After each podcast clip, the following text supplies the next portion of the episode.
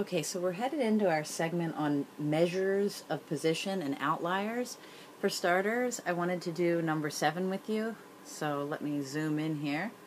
Uh, I'll put a big star on it here, number seven. Hopefully you can read it. I'll read it with you.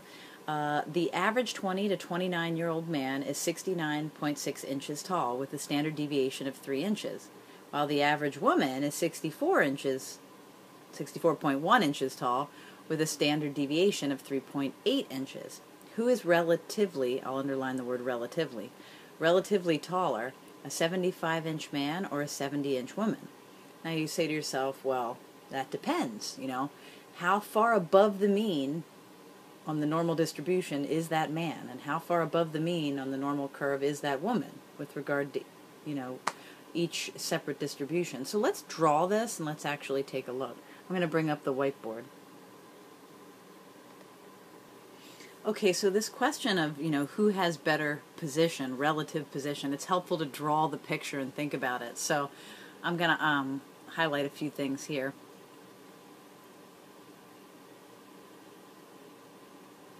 Okay, so here I have the, ma the male curve centered at 69.6 with a standard deviation of 3, and we're looking at this male who's, you know, 75 inches tall. So in the past, we said that if we knew um, how many standard deviations above the mean that you know that that person is, we could then associate that with a percentile, right? Well, now we're just going to add a little more formal language. When you find out how many deviations above the mean that is, that's actually called getting a z-score. So z is equal to x minus mu over sigma.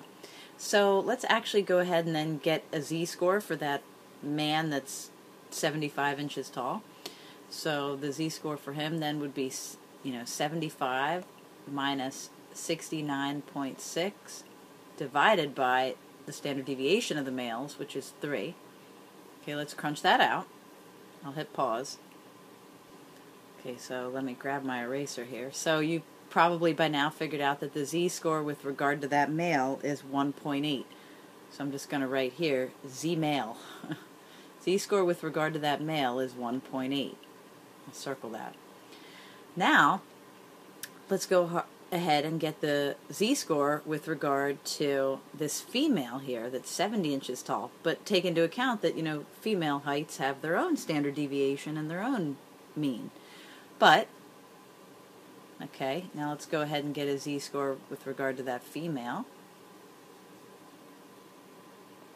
Okay, so my z-score, I'm going to call it z-fem. is going to be uh, 70 minus 64.1 divided by the standard dev for the females, which is, you know, 3.8. And again, I just obtained all that information out of that problem that I read to you earlier. So, all right, let's crunch that out. I'll hit pause. Okay, so by now you probably figured out that the z-score with regard to the females is one point about 1.55. Okay, so what a z-score actually tells you is how many deviations above the mean you are. So if I can draw this, I'm going to choose another color here, red. What we're basically saying is that the male 1.8 z-score, that basically means 1.8 plus 1.8 sigma. So the male was about 1.8 standard deviations above the mean. The female plus 1.55 sigma, the female was about 1.5 standard deviations above the mean. So, you know, what we find out in our very near future is we'll be looking up z scores in the back of the book and associating that with a percentile. So basically, if your z score is only 1.55, your percentile rank is less than, you know, someone that has a z score of 1.8. So, long story short, with regard to heights, you know, the higher z-score wins. So the male, so the answer here is male. The male has the better relative position there. Or another way of saying that is the higher percentile rank. Okay? Relatively speaking. All right, I hope that helps. So just keep your lookout on, you know, how we get a z-score and later on down the road we'll figure out how to actually look up a z-score and get a percentile with regard to that.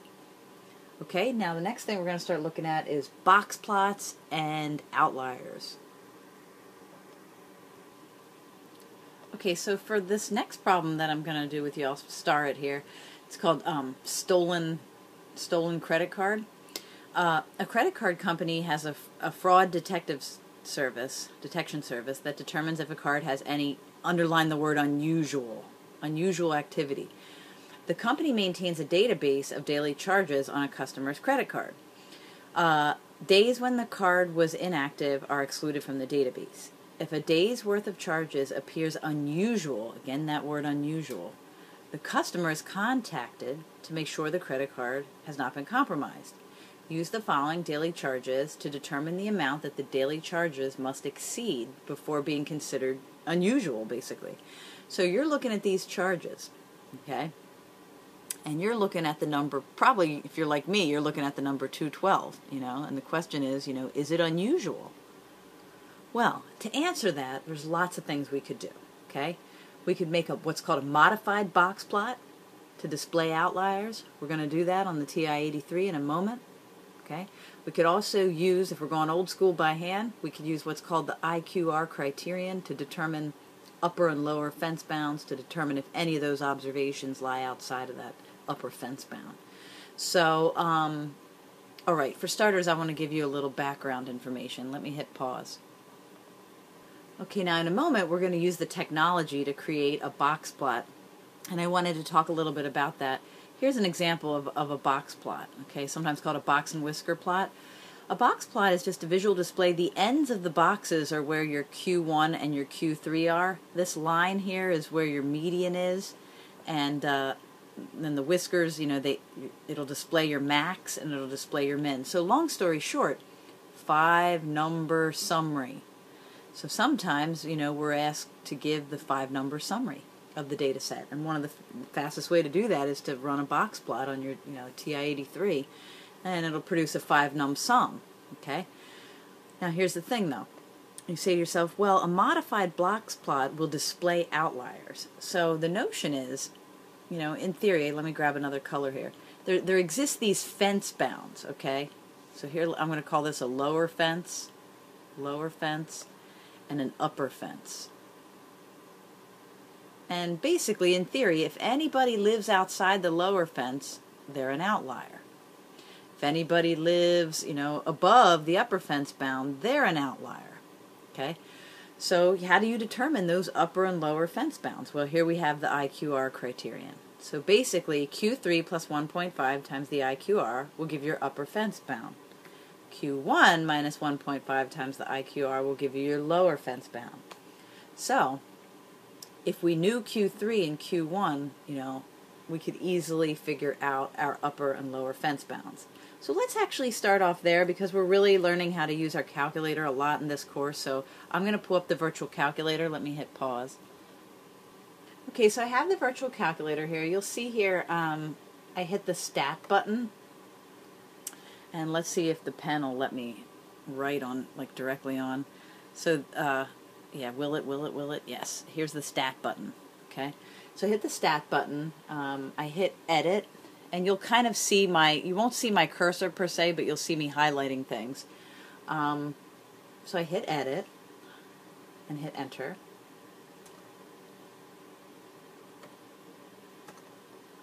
Okay. Now what you'll see is that I put all the data, so this data right here, again let me highlight, um, this data right here, I have put in L1. So I put in list 1, I just typed it in. Once you get your data in list 1, you want to see the um, box plot. So what I'm going to hit here is second stat plot. Okay, and that's what's going to, um, and again, if you're using a different kind of calculator, you'll have to decide what's best for you, but it, the keys are, the prompts are similar. So second stat plot, let's see what happens. Okay, so second stat plot. And for starters, I'd like to take a look at the box plot. So I'm going to hit enter there. Let's see if it'll hit enter. Okay. Um, I highlight the word on, and then I move over to the one that look this one right here, and you'll see it flashing on top of that. That's the modified box plot. Okay. Then I have my data in list 1, so I make sure that it says list 1 here for X list. Frequency, just keep that at 1. All the rest is fine. And again, to view everything in stats, like all the graphs we ever make in this course, it's zoom stat to get your window. So you see I highlighted zoom stat, hit enter. There's my box plot. Now the nice part is if I hit trace, see that middle thing, and I'll see if I can zoom in for you a bit there. See that's the median. Go there, that's Q3. So now I know Q3 is 138.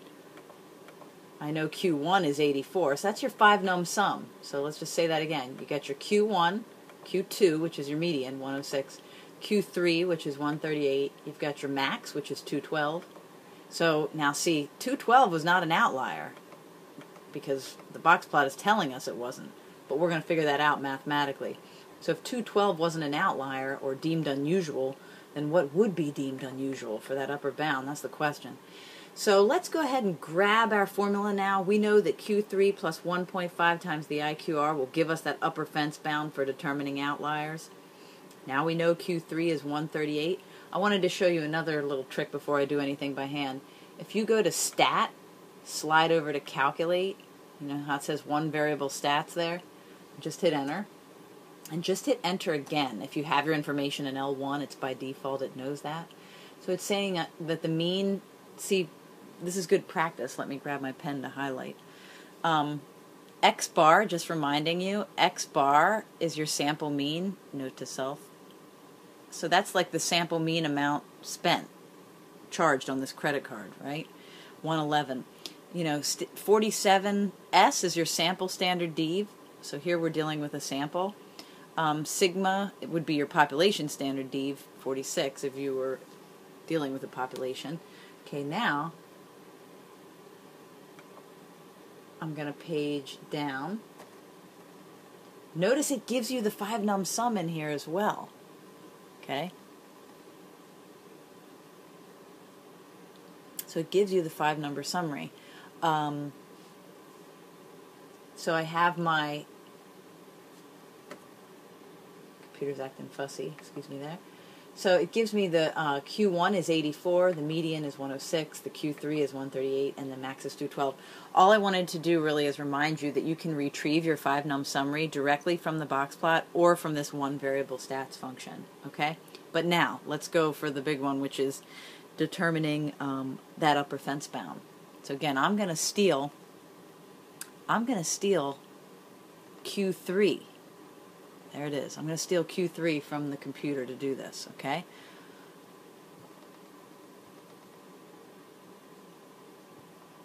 Okay, so now I know, grab a different pen here. Now I know that Q3 plus 1.5 times the IQR will give me that upper fence bound. Alright, so then 138 plus 1.5 times the IQR, but what in the world is the IQR? Well, that's Q3 minus Q1. Okay? So that's 138 minus, and I forget offhand what uh, Q1 was. Let me hit pause and find it. Okay, so I had to look that back up as I hit pause, but Q1 was 84. Uh, I didn't want to move off of this page, so Okay, now what I would do is I'll just grab my calculator and I'll, you can do this with me. Just keep crunching. So I'll, I'll crunch along with you. So 138 minus 84, make sure you're doing order of ops, is 54. Okay, but 1.5 times 54 and then eventually plus 138, make sure you do order of ops, so basically multiply these two first. So 1.5 times 54 is something, 81 and then add that to 138 and you'll get that fence bound. There you go, 219. So when the author says determine the amount of daily charges, the amount that the daily charges must exceed before the customer is contacted, the answer is 219. So long story short, 219 $219 is the upper fence bound. That means anything beyond that, you know, would be deemed an outlier, be deemed unusual in the positive direction. So I hope that helps. And now you know, just to sort of reaffirm, that your box plot is a visual display of your 5 num sum. If you choose that modified box plot option, it will show you whether there's outliers or not. So, you know, it knew that there were no observations above 219. Um, we didn't get the lower fence bound, but, you know, I'll just make a little reminder here. Note to self. We didn't do it, but if we wanted to. Big note to self. If you wanted that lower fence bound, you know, that would be Q1 minus 1.5 times the IQR. And again, that's just a reminder. Reminder. Okay? So, uh, good luck with your box plots, and uh, hopefully, the next podcast will be just as informative.